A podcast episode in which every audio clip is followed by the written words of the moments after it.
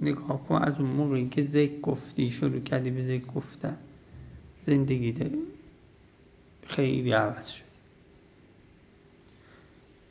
شاید خیلی وقتا اون چیزایی که انسان احساس می‌کنه سختشه نمی‌دونم خواه عوضش کنه اونو به خاطر ذکرایی که میگه. ولی خب تو اونس گرفته اصلا به ذهنش هم نمیاد که این ابتلاعات اجتماعی به خاطر این ذکر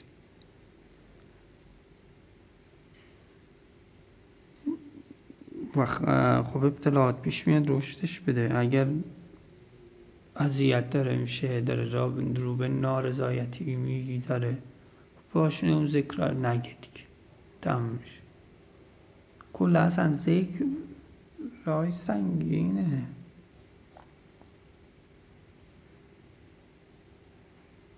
دلی نمیشه بگی. چی؟ تو دل تو دلم باز هم همینطور. ذکر احمد قلبی لفظی. همه این را شامل میشه. گاهی اثر ذکر قلبی یا ذهنی بالاتر از لفظیه. یعنی گاهی که هست اینجوری. تو دلت بگی سمت سمت اثرش رو داره بیشتر از لفظی. خود حروف چیز داره دیگه. اثر داره سنگین اثر وضعی داره. معناش که میاد تو ذهن همینطور.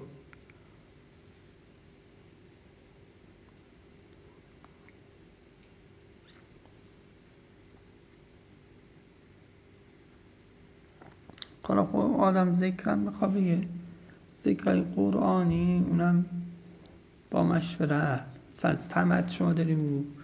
خب سوره قل هو الله احد دیگه. همش تقریبا توی توی ما یاست کلمات قل سوره قل هو الله.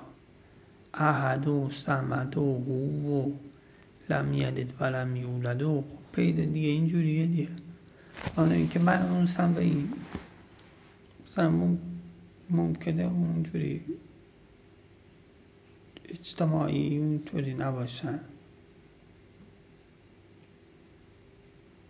من به اجتماعی هم بودم یا اتفاقاتی تو دانشگاه افتاده یه مدت کاشان تو حوزه بودم. خب میگی بودم. من که نمیگم که الان ملاک. بعد از اینکه آدم ذکر میگه ملاک. نه اون اتفاقات رو دیدم. همه رو همه علیه السلام میگیدم یه وقت دیدم.